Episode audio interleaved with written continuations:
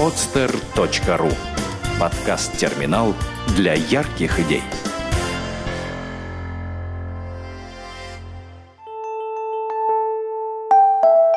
Все вместе. Первый подкаст о социальных проектах в России.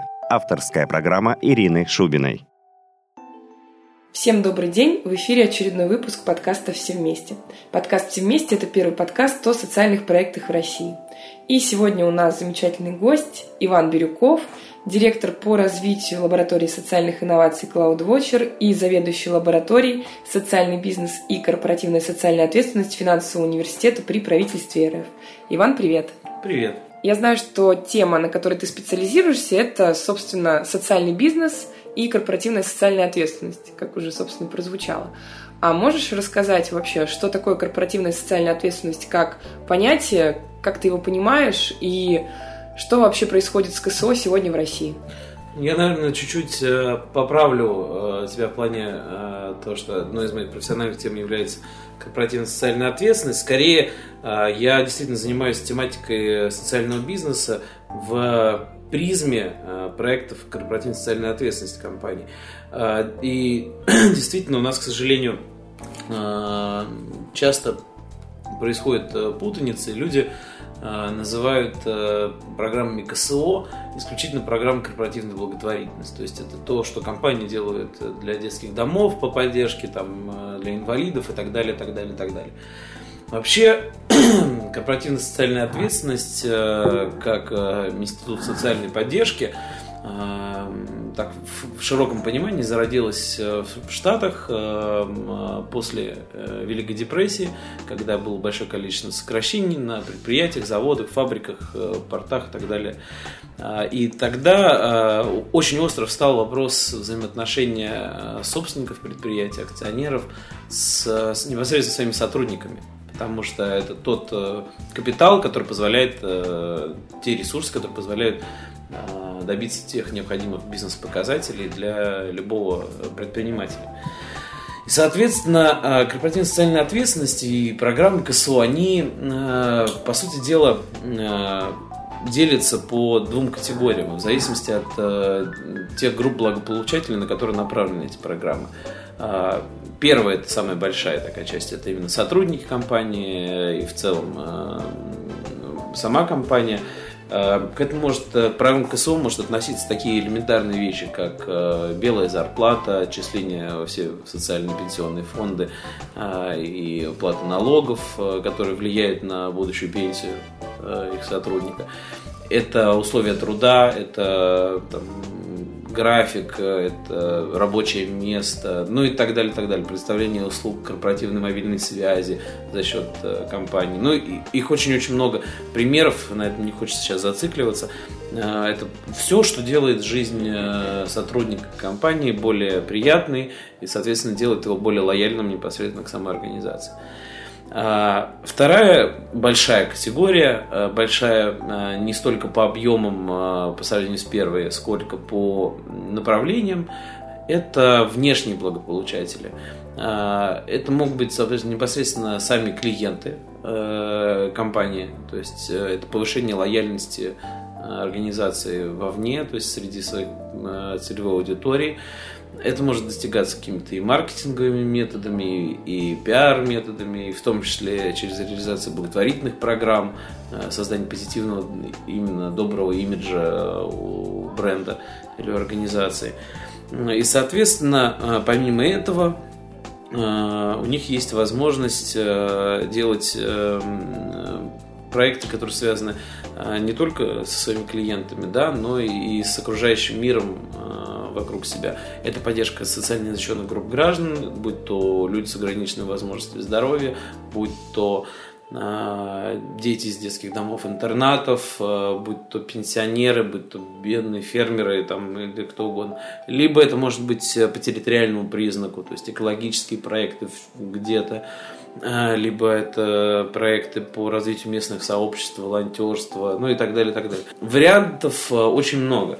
А, безусловно, а, корпоративная благотворительность является там, определенной частью э, КСО и реализует совершенно различные проекты, но в основном это именно проекты благотворительные, некоммерческие, и, соответственно, имеющие один серьезный недостаток, помимо огромного количества плюсов, но недостаток в том, что они неустойчивы.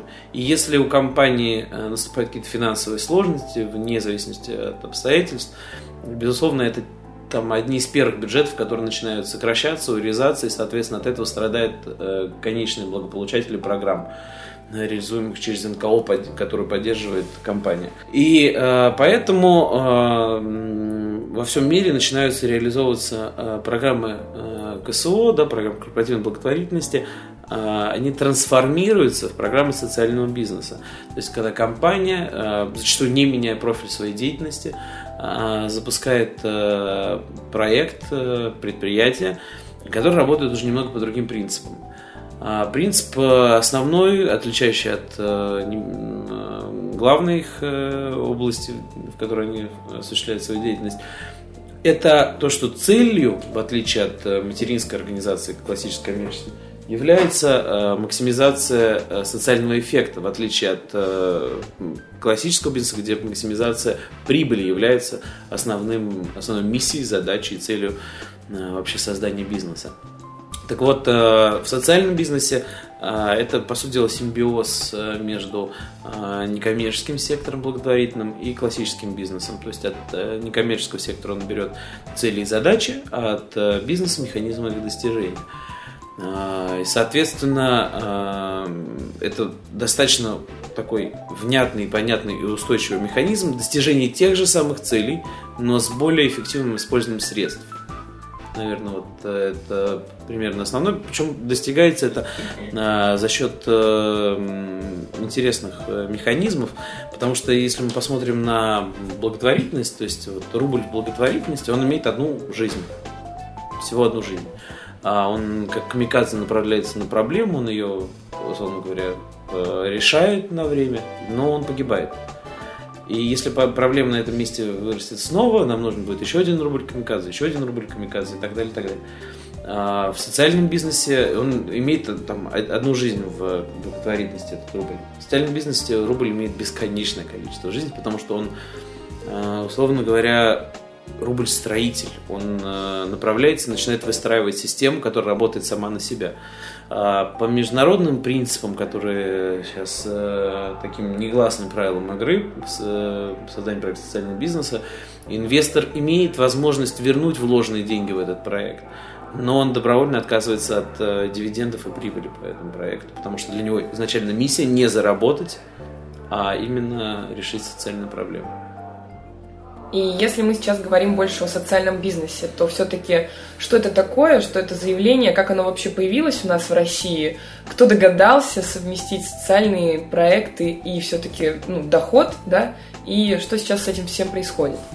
Ну, э, однозначно сказать, э, там, кто является основоположником концепции социального предпринимательства, э, достаточно сложно. В мире существует два глобальных центра это Ашока, фонд Ашока, который занимается развитием социального предпринимательства, но у них видение этой модели немножко более широкое. Они э, считают, что если компания устойчива за счет грантов, именно устойчива за счет грантов, это тоже может быть социальное предпринимательство.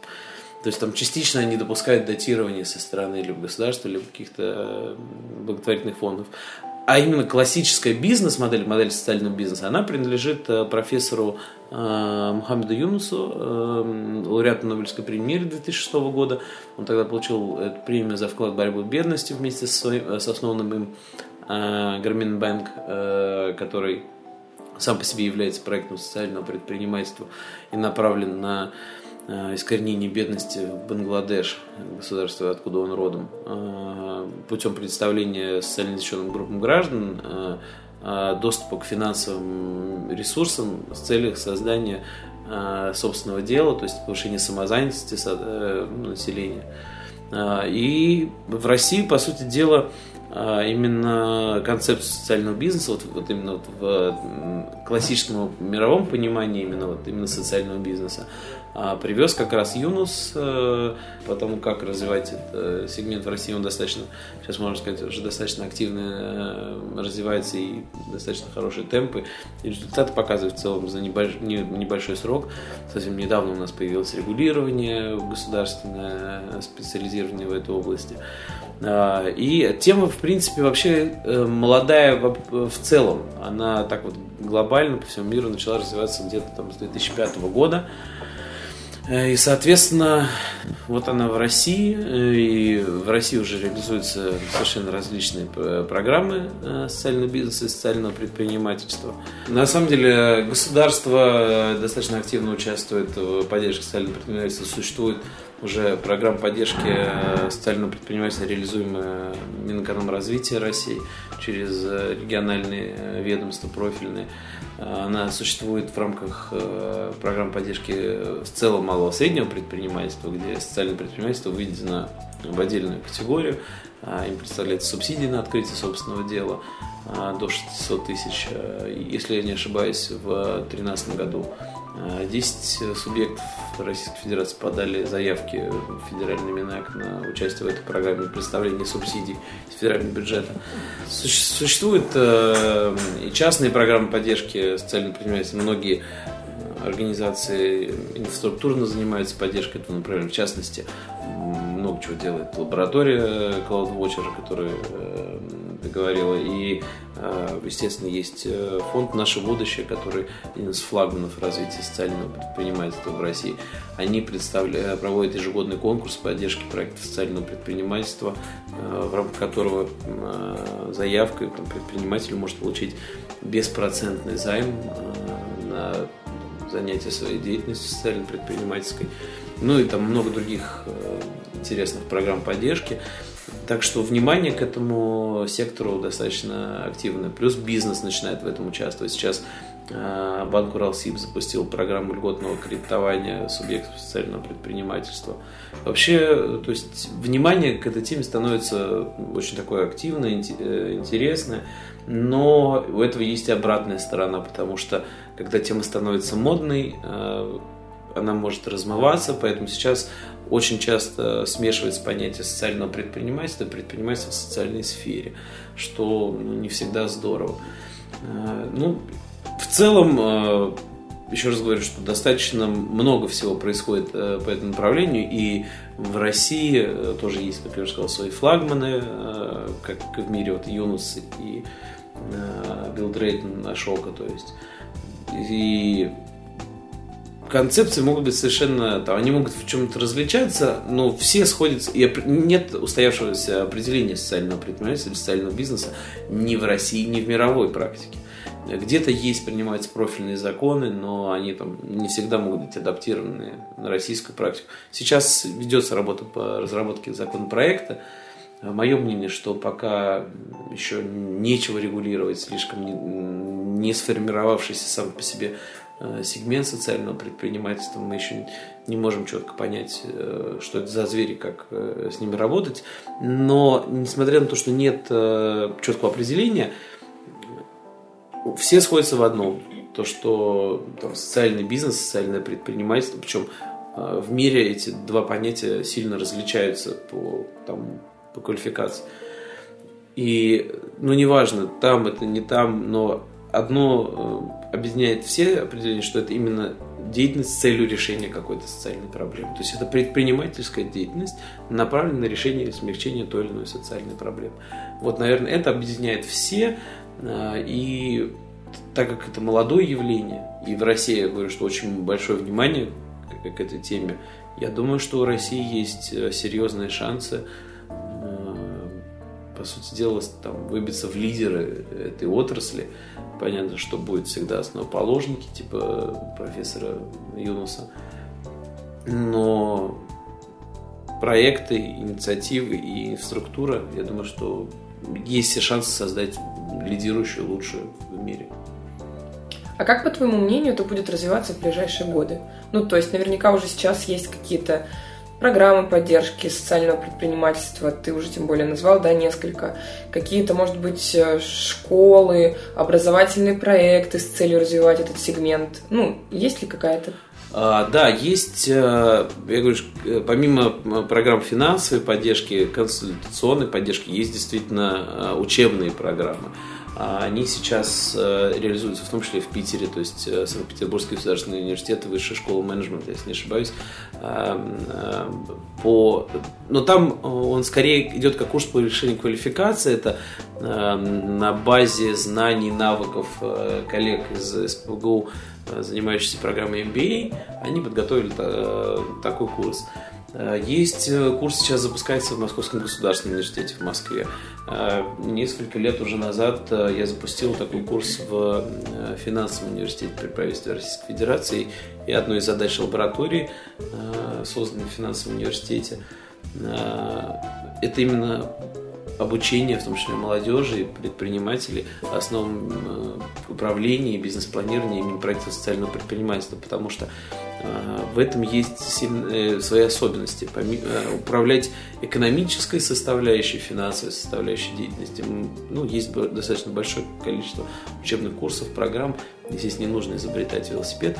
А управление социальным воздействием, то есть управление э, эффективностью э, деятельности в области решения социальных проблем, это чуть более сложная тема. Она сложная не потому, что она там какая-то сложно составная, она просто менее распространена и не так мало, не так много, к сожалению, специалистов в этой области. Но, слава богу, учебные программы появляются и в Москве, и в Питере. Надеюсь, э, и в других регионах э, будет э, запускаться такие программы. Ну вот э, образование это безусловно один из основных таких должен быть движителей этого, этого процесса, потому что э, мне очень понравилось недавно мне рассказали э, фразу, сказал Андрей Шаронов, это заместитель Сергея Семеновича Собянина по экономике. И он, по-моему, на Питерском экономическом форуме, когда выступал, он сказал фразу, я дословно ее не помню, но смысл ее был такой, что когда деньги приходят раньше знаний, а, обычно разочарование приходит раньше успеха. А, потому что действительно глупые деньги без э, знаний, без опыта, они, конечно, к хорошему не приведут, обычно. А, но помимо просто программы обучения, на мой взгляд, очень важно развивать институт менторства. Потому что вот я по своему опыту вижу э, очень много проектов социального предпринимательства, социальный бизнес выходит из некоммерческого сектора, из волонтерской среды. Это люди, которые умеют делать социальные проекты, которые хотят делать социальные проекты, у них есть эта потребность внутренняя, но при этом э, у них не так достаточно навыков для реализации именно бизнес-проектов. А, и поэтому а, наличие опытных предпринимателей рядом, менторов, которые могли бы передать свои навыки, там не нужно изобретать, еще раз говорю, велосипед, нужно применять успешный опыт в классической предпринимательской деятельности, а, применять его э, в этой плоскости. Я думаю, что может э, серьезную роль сыграть, поэтому развитие института менторства, наставничества, оно тоже достаточно важно, особенно в этом сегменте, где нет у большинства инициаторов таких проектов предпринимательских навыков у них не было до этого предпринимательских проектов, хотя очень многие выходят именно из предпринимательства тоже, когда человек понимает, что ему уже неинтересно заниматься просто бизнесом, просто зарабатыванием денег, он начинает трансформировать э, свою предпринимательскую деятельность уже в, ближе к концепции или уже непосредственно в концепцию социального предпринимательства. Когда молодой человек, ну или не очень молодой, начинает свой собственный бизнес, что может его замотивировать э, открыть именно социальный бизнес, а не обычный? Я думаю, что здесь может быть несколько мотивирующих факторов. А, первый, э, который не то, что может быть, он обязан быть, иначе он вряд ли откроет э, именно социальное предпринимательство, не с формальной точки зрения, а с э, реальной. Это именно мотивация, желание решить какую-то социальную проблему и построить систему решения социальной проблемы, которая позволит ему этим заниматься и при этом говоря, обеспечивать э, свою жизнедеятельность с финансовой точки зрения и э, не быть зависимым от донорских или других средств. Потому что это первый мотивационный фактор, такой квази. То есть первое э, желание просто сделать мир лучше, так очень громко говоря. А второе это желание там, обеспечить самого себя. И вот если он хочет их совместить, выбор у него на самом деле невелик. Наверное, это там, один из немногих вариантов действительно совместить приятное с полезным, как говорится. Это первое. Вторая мотивационная часть, э, если мы, ну, давайте будем реалистами, понятно, что очень многие э, предприниматели перед тем, как открыть свое дело, ну, не, не очень многие, но есть, по крайней мере, такая группа, э, ориентируются на то, а что мне могут там дать какие-то программы поддержки. Безусловно, программа поддержки социального предпринимательства с точки зрения такой меркантильности значительно более выгодные и интересные, чем программа поддержки классического предпринимательства. То есть так э, программа Минека э, субсидии выдаются практически в два раза больше, чем э, на классический бизнес. А фонд вот выдает, да, беспроцентный займ, ну и так далее, и так далее. То есть это, наверное, какая-то мелкая меркантильная мотивационная история, но это не значит, что она плохая. Потому что если, ну, на мой взгляд, не так принципиально, что нас э, двинуло э, в то, чтобы стать лучше. Э, если мы возьмем классическую такую э, историю с тем, как люди становятся, там, условно говоря, праведниками, как люди приходят в монастыри, в храмы, это обычно происходит после горя какого-то. То есть никогда у человека все хорошо. А, и, ну, чаще, я не говорю, что это повсеместно, но, тем не менее, это распространенная история. Поэтому, когда, э, ну, неважно, через что человек пришел а, к этому, главное, что он работает на достижение именно той миссии, то есть, условно говоря, сделать мир лучше. Я думаю, что вот это вот основные мотивационные вещи, то есть, э, но далеко это не усеченный список, их может быть а, большое количество, как минимум, если мы говорим как раз про молодежь, это модно, это становится модно заниматься э, э, этим видом деятельности. Э, и самое главное, что есть сейчас феномен такой определенный, то, что людям очень важно признание общественное, очень важно, чтобы их оценили, и вообще, чтобы сказали о том, что они хорошие. И социальное предпринимательство это как раз тот механизм, когда ты можешь гордиться тем, что ты делаешь абсолютно открыто. А, не говорить, не пересчитывая деньги под подушку и говорить, что я никому не рассказываю, что я занимаюсь какими-то темными делами, вот, но зато я зарабатываю неплохо. А здесь ты можешь считать деньги не под подушкой, а открыто, и при этом честно говорить, что я зарабатываю на добрых делах. Наверное, это тоже еще один из таких важных мотивационных факторов, может быть. Как я поняла из твоего рассказа, именно социальный эффект отличает социальный бизнес от э, обычного бизнеса, да, то есть это решение какой-то социальной проблемы. Как его измерить? Как понять, что социальный бизнес, который ты делаешь, он действительно эффективен? А, ну, есть э, большое количество э, механизмов оценки социального воздействия международных. Сейчас мы их адаптируем к российской практике в частности, вот в курсе, который в рамках финансового университета читаю, там это посвящена отдельная просто глава большая, а поэтому я сейчас в подробности вряд ли смогу вдаться, но э, скажу э, общими чертами.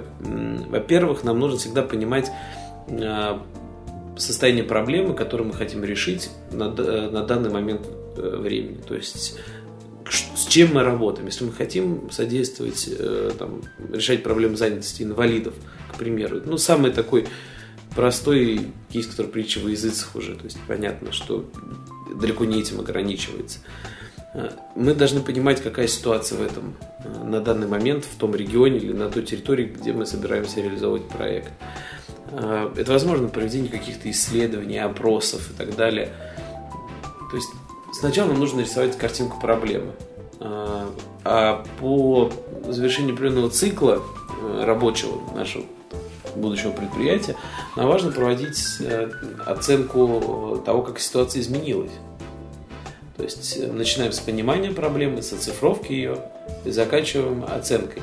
И это зацикленный процесс, потому что после того, как мы оценили, что произошло, либо мы вносим коррективы, если мы понимаем, что не очень хорошо, либо мы понимаем, что да, хорошо, но проблема еще не решена, еще много чего придется сделать, мы запускаем цикл заново, а, то есть, потому что по факту мы оценили еще раз ситуацию, да, вот она поменялась, а, поменялась в лучшую сторону, значит, стоит продолжать работать и наращивать. Ну, здесь, вот, наверное, так очень вкратце, конечно, там есть определенные механизмы, формулы и так далее, но это сейчас просто это долгий очень разговор. А как ты вообще считаешь, а может ли социальный бизнес стать какой-то масштабной корпорацией. Ну, то есть, вот, по крайней мере, у нас в Санкт-Петербурге социальные предприниматели в основном имеют какие-то локальные проекты, которые они ну, на своей такой маленькой территории решают, кто-то более успешно, кто-то менее успешно. Но почему-то мне в голову не приходит ни один пример именно глобального социального бизнеса. Может быть, я просто не, не вижу этого или... Ну вот в любом случае, возможно ли это? Это возможно. Я просто приведу примеры. Я не буду рассказывать кейсы, чтобы не занимать сейчас большое количество времени. Такие компании, э, как мировые лидеры в области там, химии, такие как BASF, э, крупнейший химический концерн, э, группа компаний Adidas, Danone, Otto, Uniqlo, и огромное количество глобальных мировых брендов, они все объединены одним, то, что я сейчас в моей, в моей цитате, они все реализуют проекты социального бизнеса. Они создают предприятия по такому принципу. Это их дочки, это дочерние предприятия, которые работают именно в целях решения тех или иных социальных задач в конкретном регионе или конкретной истории. А, в России но их нельзя назвать корпорациями социального бизнеса, потому что все-таки у них основная деятельность одна, а, но они создают э, дочки, субъекты то есть э, дополнительные дочки своих предприятий. Соответственно, второй момент, э, который тоже достаточно важный, э, мне кажется, как раз в России есть определенная перспектива появления непосредственно социальной предпринимательской корпорации. Я не буду сейчас называть название этой корпорации. Это крупная очень корпорация. Просто по моей информации, там, собственник это бизнеса, поверьте, очень крупного по российским меркам, пришел уже к тому, что ему не интересны деньги, он уже не, там, и выстраивает потихонечку корпорацию э, как в целом субъект Но он, может быть, не до конца э, ассоциирует себя именно с социальным предпринимательством, у него свое видение развития корпорации, но оно сопряжено именно с достижением и решением социальных целей и задач, а не с максимизацией прибыли. Поэтому я думаю, что в России там, в, там, в среднесрочной перспективе может появиться первая в мире социально-предпринимательская корпорация. Ну, дай бог, не хочется забегать, поэтому не называю э, название не, не потому, что это секрет или что-то. Вот именно не хочу сгладить, потому что очень э, хочется верить, что у коллег это удастся. Когда я общалась с людьми, которые занимаются социальным бизнесом, мне показалось, что они еле-еле выходят в самоокупаемость. Вообще, как ты считаешь, доходность от социального бизнеса, она обычно ниже, чем от обычного? Это зависит э, не от э, того, социальный бизнес или это обычный бизнес, это, наверное, зависит от модели. Есть и в классическом бизнесе а, более высокорентабельные э, проекты, есть низкорентабельные проекты. Поэтому понять, здесь ну, нужно конкретные примеры, наверное, обсуждать, а, потому что понятно, что если это как раз, раз уж мы взяли пример содействия занятости инвалидов, то понятно, что затраты на содержание инвалида и оборудование его рабочего места сильно выше, чем э, обычного э, человека, э, не имеющего проблем со здоровьем. И в том числе законодательство сильно защищает эту категорию граждан.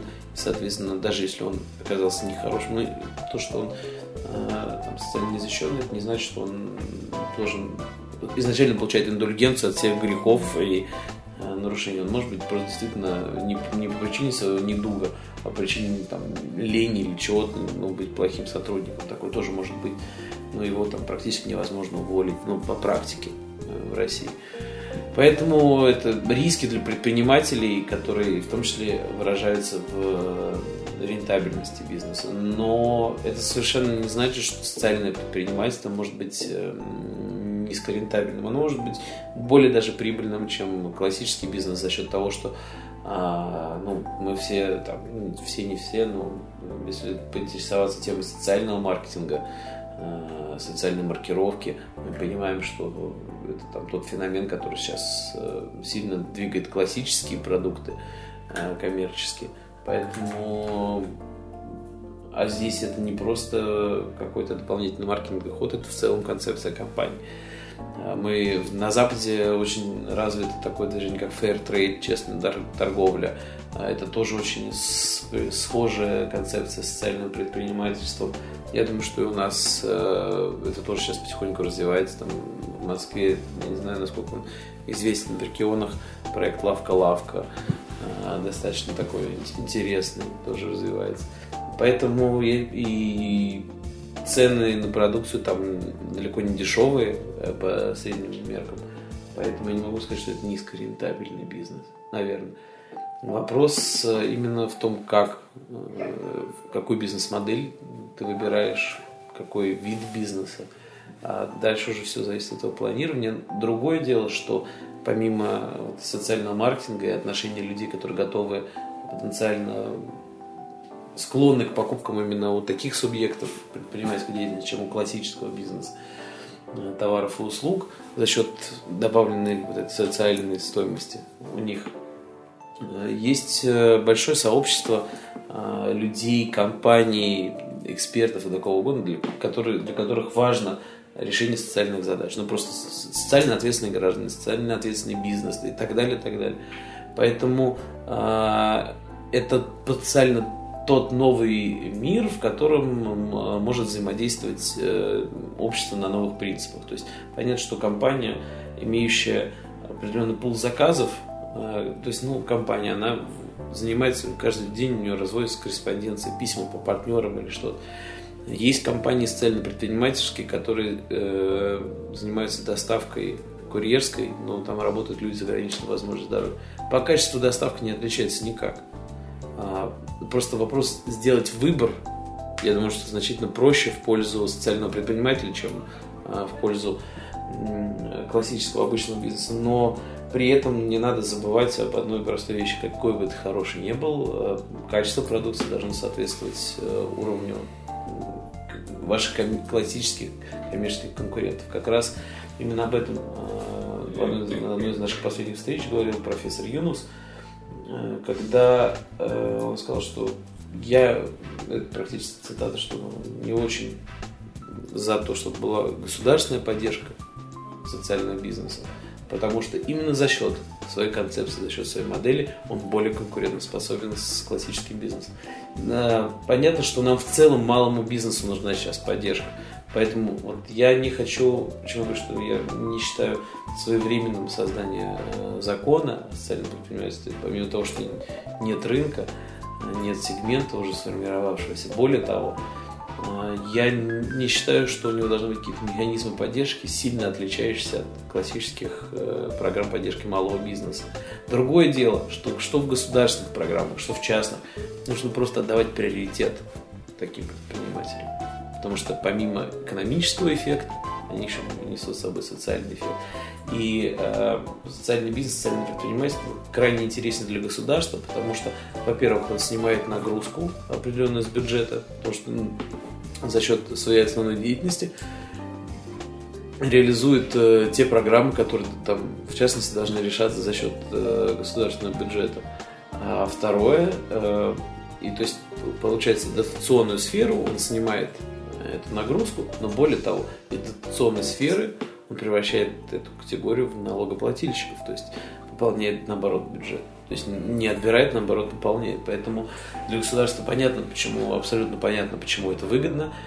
Почему это выгодно для компаний, реализующих благотворительные программы, я уже сказал, потому что это более эффективное использование того самого рубля, который, который имеет бесконечное количество жизни, потому что ты создаешь предприятие, э, вкладываешь, инвестируешь в ты брендируешь его своим там, логотипом своей компании, а все знают, что это твой проект, но при этом а, ты не должна каждый год туда докладывать денег постоянно. А, он будет существовать самостоятельно. И ну, если он правильно выстроен, он будет существовать самостоятельно постоянно, приносить себе вот эти бенефиты бесконечное количество времени. Ты уже затронул эту тему, конкуренция, это тоже очень интересный, мне кажется, вопрос. И он у меня делится на два подвопроса. Во-первых, насколько конкуренция внутри вот сегмента социального бизнеса она вообще ниже, чем внутри обычного бизнеса? Или все-таки она примерно такая же? И вопрос, насколько может конкурировать между собой а, бизнес обычный, который оказывает услугу X, да, и условно бизнес, который оказывает ту же самую услугу, но при этом является социальным. Кто из них на самом деле более интересен потребителю? Ну, вот я говорю, здесь э, начну со второго вопроса, потому что я уже про него начал немножко говорить. А, это не мое мнение, это мнение граждан, выраженное в социальных опросах, в исследованиях, которые просто у меня попадали мне в руки. Люди готовы отдавать предпочтение продукции э, социального предпринимательства или продукции, которая имеет добавленную стоимость в виде того, что часть этих средств пойдет на какие-то благие цели. Люди готовы, более того, переплачивать за эту продукцию. Поэтому ответ достаточно очевиден, что, безусловно, социальное предпринимательство со своей продукцией, еще раз подчеркну, самое главное при соотношении качества. То есть, если этот продукт не будет уступать коммерческому, то а, он будет не просто конкурентоспособен, а он может вытеснить э, классический бизнес. Это раз. А говоря про конкуренцию непосредственно между субъектами социального предпринимательства, здесь это вообще моя любимая тема э, в обсуждении, потому что в социальном предпринимательстве, в отличие от классического бизнеса, конкуренция это круто. По одной простой причине. А, если у тебя появляется конкурент, а в чем он конкурент? Он конкурент в том, что он хочет э, сделать то же самое, что ты. А если у тебя миссия решить социальную проблему, то у тебя получается не конкурент, а партнер. Потому что если вы работаете в одной э, плоскости, в решении одной, там, проблемы одной и той же социальной группы, или вы не конкуренты. Он помогает достичь тебе твоей цели своей просто деятельностью. Просто формально. Он не может быть, ну, по логике, конкурентом. Он не может быть просто... По... Если у тебя была цель максимизация прибыли, да. А если у тебя цель решить проблему, и у тебя вдруг появляется негодяй, который тоже хочет решить проблему, наверное, это все-таки э, не проблема. Э, и еще раз говорю, конкуренция в социальном бизнесе это круто, потому что она только, э, ну, ее не существует в классическом понимании. Здесь еще говорю, новая форма общественного договора появляется. Поэтому здесь э, такая вот э, интересная штука, что конкуренции тут нету как таковой, она по-другому выражена. Ну и тогда последний мой вопрос. А есть ли какая-то специфика продвижения продукта социального предпринимательства на рынке? Как ты считаешь? Специфика, ну, определенно есть. Здесь есть определенные риски. А, понятно, что можно объединить продукцию социального предпринимательства в единый там, товарный знак. Это уже пробовались, это уже реализовано. Но этого есть определенный минус. Потому что если мы будем представлять товарный знак, условно говоря, продукции социального предпринимателя э, на всех товарах социальных предпринимателей, то если один из видов товаров окажется некачественным, или товаров услуг, я не говорю просто про продуктовую линейку в магазине, в супермаркете, а в целом про продукт в широком понимании, то это наложит риски на все, всю продукцию остальную. Поэтому э, продвижение э, действительно есть своя специфика, потому что э, очень важно как раз вот эту вот социальную составляющую деятельности донести до потребителя. Очень четко понять, почему ему стоит сделать вот свой моральный выбор в пользу этой продукции. Потому что нужно очень четко ему показать картинку, а, на что будет потрачены эти там, деньги, да, как, как решить проблему благодаря тому, что заказывает этот товар или услугу у предпринимателя. Но при этом есть еще один очень важный момент. Он может купить раз продукцию, два, три, четыре. Если вы не будете информировать ваших потребителей о том, что произошло реально именно с социальной группой или там, с социальной проблемой, которую вы решаете, там доверие опять же упадет. То есть непонятно, куда уходят мои деньги. Это уже вопрос понимания, что тебя обманули или что-то такое. Угу. Ну, спасибо большое, Иван, за такой содержательный рассказ. Очень многое стало понятно того, что не было понятно. Я желаю всем оценивать социальный эффект своего бизнеса и не забывать, что великие дела должны быть добрыми. Это был подкаст «Все вместе», первый подкаст о социальных проектах в России. Меня зовут Ирина Шубина. До скорых встреч! Сделано на podster.ru Скачать другие выпуски подкаста вы можете на podster.ru